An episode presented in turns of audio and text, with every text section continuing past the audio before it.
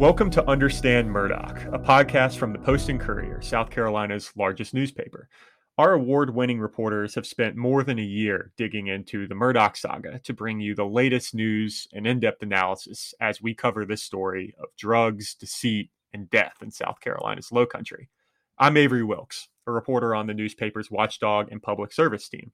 And I'm here today with Jennifer Berry Hawes, who is a colleague of mine on uh, on that special projects team at the Post and Courier. Hey, Jen. Hey, it's great to be here. Thank you. So, we are here today because you wrote a profile of the judge handling this case, and that is uh, veteran Judge Clifton Newman. Uh, we've been doing these kinds of profiles of the key players in this Murdaugh saga as part of our our pre-trial coverage as we try to get ourselves ready and uh, and also prepare our readers to watch this trial and to better be able to understand some some of the people who they're going to be watching over the, the course of this three or, or, four week trial in in Walterboro. So we've taken deeper looks at uh, Creighton Waters, um, you know, who is the state prosecutor who is going to be uh, leading this case obviously we're, we're here today to talk about your uh, coverage of Judge Newman, and and we're also going to have a, a profile coming soon on the defense attorneys, Dick Harpootlian and Jim Griffin, who are going to play a key role at the trial. So, for starters, how did you go about writing and reporting this story on Judge Newman? It's not often in South Carolina that a reporter gets to talk to a circuit judge in depth on the record or at all. Uh, judges tend to shy away from contact with journalists which can make these kind of profiles especially challenging. So, so how did you go about doing it? Sure. Well, I began watching Judge Newman uh, more closely during the Michael Slager trial several years ago here in Charleston. Um, maybe we can talk more about that case in a minute. Um, but briefly, it was the trial of a white police officer who shot and killed an unarmed black man. And I wondered what it was like for this black judge to preside over this very racially charged proceeding. Uh, I also realized at some point that Judge Newman's daughter uh, uh, is also a circuit judge. So when the elder Judge Newman was assigned to handle the, you know, ever expanding web of Alex Murdaugh criminal matters, and with all these eyes focused on South Carolina's biggest criminal trial in recent memory, perhaps ever. So, in particular, I wondered um, that given Judge Newman is around 70, he's old enough to have experienced segregation in South Carolina, and now he's presiding over this huge, obsessively watched murder trial involving Murdaugh and other lawyers in his orbit, orbit who are all these elite white attorneys from generations of power. So, quite an interesting contrast. And so, going into it, you know that you want this to be a really in-depth profile, uh, and, and, and that your your subject is someone who's well known, um, and and and also someone who is not probably not going to speak to you. You turned out to be wrong about that uh, for this story. So, how do you get started on a profile like that when you think you're you're going to have to work around the fact that the the main character isn't sitting down for an interview? Sure. I usually just start doing some basic research, you know, reading news coverage, looking for any lawsuits or ethics issues surrounding the person that might raise red flags off the bat. Um, and then I just start calling people who know him or her. Uh, in this case, I started calling lawyers that I've worked with on other stories, hoping they'd put in a good word for me with Judge Newman um, on the off chance that he might agree to an interview. Uh, realistically, like you said, judges don't often talk to reporters on the record or almost never. Um, but, you know, I figured I could maybe gain some trust with him before I reached out. So then I just emailed him and I crossed my fingers. And not long afterward, he just called me. Uh, there wasn't any fanfare. Uh, he didn't send a secretary. We didn't make an appointment um, it was clear he was just comfortable talking and he was confident in what he could and could not discuss. Uh, lucky for me and our readers, because as it turned out, he has a really fascinating story to share uh, that goes really far beyond the cases against Alex Murdaugh or Michael Slager. And you talked with him for about an hour and a half, uh, which is, again, we can't stress this enough, very rare for a reporter to be able to talk to a sitting judge. So, what was he like, and, and what about him surprised you? So before I spoke to him, I while I was researching his background, I came across this YouTube video from uh, the South Carolina Bar's Diversity Committee. It was a panel discussion held on Zoom during COVID, and it featured this panel of three Black judges, including Judge Newman, and also South Carolina Supreme Court Chief Justice Donald Beatty. And while I was watching, it became clear that Judge Newman was um, is a role model to many Black attorneys and judges. Uh, it also became clear that he doesn't uh, talk to hear himself talk. His demeanor on the bench uh, is really subdued, almost quiet, very thoughtful, uh, not a judge who grandstands. And it appeared from the Zoom call that these traits went far beyond the courtroom. And sure enough, when I spoke to him, he was just remarkably open and generous with his time.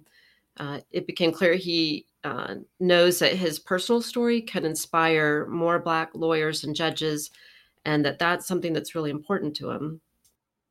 Over the course of writing a profile like this, you hear and you ask for a lot of stories about a person. Uh, you know, we're always looking to tie these stories together because stories, you know, anecdotes like that can show and really illustrate, you know, the traits and what drive a person. So, uh, when you were working on this, what stories stuck out to you that you heard about him in particular? You know, I really, in particular, liked hearing his childhood stories. Um, he he grew up in rural Williamsburg County. He was the first in his family to be born in a hospital, uh, and his mother had to leave uh, leave him and uh, the rest of their family to move to New York to find uh, decent domestic work to help support them. Um, and on the other hand, his paternal uncle is uh, the Reverend Isaiah De Quincy Newman, who's a very prominent civil rights activist. Uh, he famously witnessed uh, the KKK burn a Black prisoner alive in a wooden rail car. Um, and Judge Newman and his siblings lived in a school district that did not desegregate until 1970, like most school districts in South Carolina. Um, but he graduated uh, as his class valedictorian, by the way, the year before that. Uh, afterward, he headed to Cleveland for college, having never attended school with a white person, um, with a white student. So his time there wasn't easy, and he described how people mocked his country accent. Um, but he he worked hard. He wound up going to law school. He met his wife, opened a practice, and started a family there. Um, but it, was interesting that he did not uh, want his children bused across town to enforce integration. So he and his wife returned to South Carolina to raise their children, uh, obviously also wanting to be near their family. Um, and he worked as an attorney here, became a part time solicitor, uh, opened a practice, got involved with bar activities, and basically grew his um, practice and, and his profile uh, over the years. And when did he become a judge? When was he elected to the bench? Uh, he was elected by the General Assembly in 2000. Um, that was 18 years after the first Black circuit judge in the state. Uh, and there still aren't many Black judges, only about eight across South Carolina. And among them, interestingly, is one of his children, as I mentioned, uh, Circuit Judge Jocelyn Newman. Uh, as an aside, while we're mentioning his family, I want to note that all of us here at the Post and Courier offer our condolences to the entire Newman family because Judge Newman's son and Judge Jocelyn Newman's brother died suddenly from a cardiac event recently. He was only 40 years old and had been the youngest person to serve on the Columbia City Council. So, just a real, real tragedy. Absolutely. Our, our hearts go out to the Newman family as they go through this. And a note to listeners by all accounts, Judge Newman plans to continue his duties presiding over the Murdaugh trial, um, despite this incredibly sad loss he's experiencing. And, and, and that was apparent pretty early on that there wouldn't be any delays um, to, to this trial from going forward on January 23rd. Uh, so, Jen, you're known around our newsroom for writing deeply reported profiles. And obviously, this is no exception. This wasn't a story that involved just a few phone calls. Um, and while you were reporting the story, you also traveled from Charleston to Walterboro uh, to hang out with me for a day, actually, and, and watch him preside over a pretrial hearing uh, after Murdaugh's indictment. Why did you do that during the course of your reporting, and, and what did you learn from being there in the courtroom with him? Well, I was a religion writer here for a long time, and I always said that you cannot write a profile of a pastor if you haven't seen the person preach or minister to people. Uh, as journalists, you know, we have to be those eyes and ears for readers who probably won't ever see the person preach, um, or they won't see the people we're writing about at all. Um, except maybe on TV or somewhere like that. Um, and the same thing was true with Judge Newman. I wanted to see him in action, especially in the context of the Murdaugh world. Uh, the hearing I sat in on turned out to be very heated. Uh, watch Judge Newman, who is this uh, exemplar of composure, in contrast to the prosecutor, Creighton Waters, and Murdaugh's lawyer, Dick Harpootlian, who are basically yelling at each other. Uh, Harpootlian, in particular, was his usual theatrical self. It was very dynamic, lots of raised voices. Uh, someone threw a pen. The attorneys uh, also were these, you know, well-known white men. Not to mention Murdaugh, who was in the courtroom. Um, in the courtroom had all these painting portraits of prominent white men, including Murdaugh's grandfather. Yet up front was this 70 plus year old black judge and his black law clerk representing these critical steps toward equity in our criminal justice system. So um, Judge Newman sat quietly for, I'd say, a good 40 minutes listening to the arguments. But when the attorneys started yelling directly at each other, he softly admonished them to address the court it was quick and quiet, but I felt the moment spoke volumes. This man who went to segregated schools was in command of that courtroom. And this was important. I wasn't there to report on the machinations of the hearing. Uh, obviously, you were there to do that. Uh, instead, I was able to observe a lot about this man I was trying to describe for our readers and listeners. And ultimately, that's what a profile aims to do. Yeah, he's someone who's difficult to read. He's not he's not expressive. He doesn't break into a smile or a scowl. He he just sort of sits up there and he's very pensive. And it's hard to know. I've covered a lot of hearings where you just don't know what the outcome is going to be. You don't know how he's going to rule until he he says it. And and even when he says it, it's in this very quiet voice, and you can kind of see everyone leaning forward in their in their chairs to to try to make out what he's saying. Um, so yeah, he's he's a very very interesting judge uh, to cover in person. As you mentioned earlier, in, in Charleston, a, a, lot of our listeners and, and, readers will remember Judge Newman from when he presided over the trial of former North Charleston police officer Michael Slager. This was obviously a really high profile case that made headlines across the country. It was a case in which Slager, who was a white officer, was caught on video by a bystander shooting Walter Scott, who was a black motorist, in the back several times as Scott ran away from a traffic stop. Uh, this was a case that reignited the debate about police brutality against minorities. Uh, and and all eyes really were on Newman's courtroom when this trial was going on. It ultimately ended in a mistrial when uh, the, the jury could not reach a unanimous verdict, and then Slager ultimately pleaded guilty in in federal court to um, uh, charges that he was ultimately sentenced to, to 20 years in prison for. So, what was that state trial like for for Judge Newman? And did he talk about what it was like for him as a black judge to to preside over that trial? Yeah, yeah, he did. In fact, he called it um, one of the most challenging trials he's presided over. Uh, you'll remember he took a lot of heat, especially in the Black community, when he granted Michael Slager bail. So right off the bat, he knew it was going to be, um, you know, closely watched and a tremendous challenge for him. Um, in fact, he called uh, it the most challenging of his career so far. And I guess we'll see what he says after the Murdaugh trial, right? Um, he he described the weight of the racial dynamics in the courtroom and how much he tried to keep the racial component out of it. Um, but he also noted that although roughly a third of Charleston County's eligible jurors are Black, all but one in Slager's trial were white. And Judge Newman appointed that only Black juror to be the foreman. Um, it, it all just underscored the need for Black representation throughout South Carolina's courtrooms, which, as I mentioned earlier, is something that's extremely important to him. Um, the Slager trial also was the first time uh, that he said he was so keenly aware that a trial he was presiding over was being live streamed and uh, being watched by a tremendous number of people. Uh, he is, as we mentioned, uh, super deliberative in his word choice. So having the mic on all the time made it just feel all the more intense. He, for instance, noted he had to be very careful what he even just whispered to his law clerk because it could be picked up on the mic. Um, his daughter told me that it was also the first uh, case for which he needed a security detail around the clock. So the whole thing just really sounded like this uh, pressure cooker for him.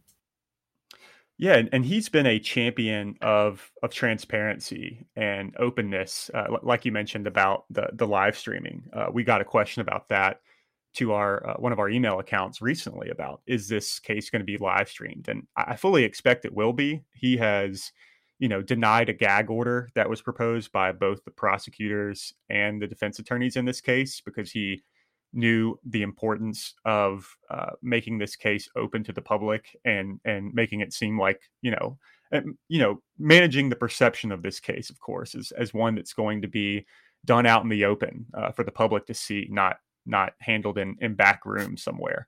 So aside from his openness uh, and, and, being willing to speak with you what else surprised you about judge newman? Um, he can be like like we said so quiet on the bench and it can be really hard to read him so you got this sort of look at at who he actually is and and what he thinks about things. Sure and and you know he was open about a lot of things particularly regarding his personal story but to be clear he was not open to discussing things like details about the Murdaugh trial.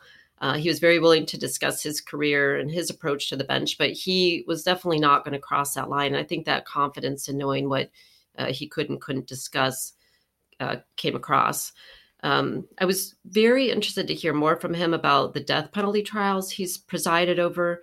Uh, he said that the Michael Mahdi case was the most difficult because the man had pleaded guilty.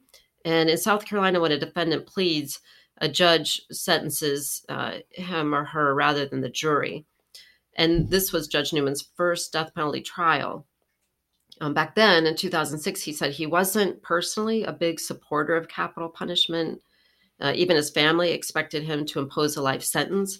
But uh, Michael Mahdi's crimes were just especially horrible. He had killed a gas station attendant, stolen a car, shot a police officer nine times, burned his body, fled in the man's police truck, and then led authorities on this three day manhunt. So, in the end, Judge Newman did sentence Mahdi to death, which uh, the judge's daughter told me took um, just a real toll on him afterward.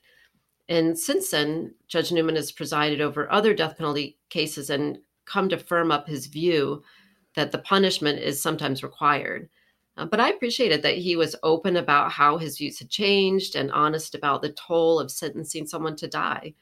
Uh, it's it's worth noting too that I focused on the death penalty while talking to him because at the time we were waiting to see if the attorney general would pursue uh, this penalty against Alex Murdaugh. So, of course, we've since then, and you've written about that uh, Murdaugh will not face the death penalty. Um, not that we don't expect plenty more twists and turns in this case, uh, but that question has since been answered.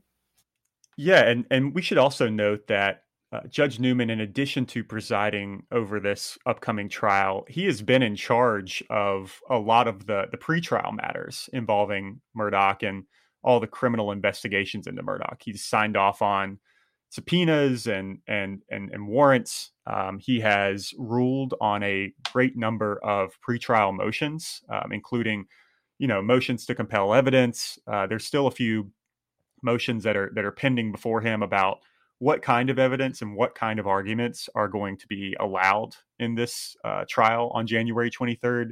How much of the, the alleged Murdaugh financial crimes are going to be uh, presented before the jury, if any? So he's he's played a pretty large role already in shaping what this trial is going to look like and and what is going to be presented to the jury. And and and Jen, I want to ask you, you know, we've seen in in these high profile cases, uh, like the Kyle Rittenhouse case, for example, where um, you know the case is live streamed and the prosecutor becomes a star or you know makes a fool of himself uh, in that case you know the judge was constantly in the news for you know making really bizarre decisions or or making jokes from the bench um, what do you expect people will see when they watch judge newman you know handle handle this trial and, and deal with all these high profile issues? How do you think you know he's going to to come off to people who who don't know him, who maybe haven't read your profile, um, who are watching from from all over the country? Well, I would say I'd expect him to come across exactly the opposite of what you just described. He, he's not going to be somebody who's uh, grandstanding and making jokes and showing off for the camera. That's just 100% not his style. I think what you'll see is that he's going to be um, quiet and very thoughtful about his rulings. He's going to listen carefully. Um, there are some defense attorneys that feel that he's a little uh, uh, heavier uh, handed toward the defense and a little lighter toward the prosecution. We'll see if that assessment holds true or not. Um, but he, no, he's a very methodical kind of judge, and he's not someone who's seeking uh, the limelight. So I don't think you're going to see any uh, any craziness out of him for sure. You you will see him make rulings that might grab headlines, but it's not going to be his antics in the courtroom that's going to do that. He's he's going to do everything he can to maintain uh, calm, especially given we do have um, uh, two attorneys, two lead attorneys who can be, um, you know, pretty uh, passionate in the courtroom. I think you're going to see him do the opposite of that and do everything he can to keep a very methodical, um, uh, calm tone about the proceedings. Great. Well, thank you, Jen, for coming on. Uh, always, as always, appreciate you coming on and sharing some of the background of how you reported this story and and and more of your impressions of Judge Newman. Yeah, thanks again. Thanks for having me. That is all for now. As always, stay tuned with the Post and Courier for the latest updates in this case. You can follow us on Twitter. We're at Post and Courier.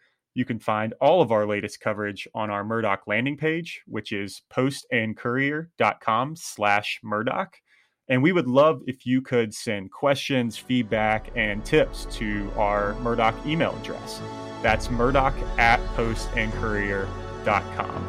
And please also take a minute to leave us a review wherever you get your podcasts, especially if you like the show. We will see you next time.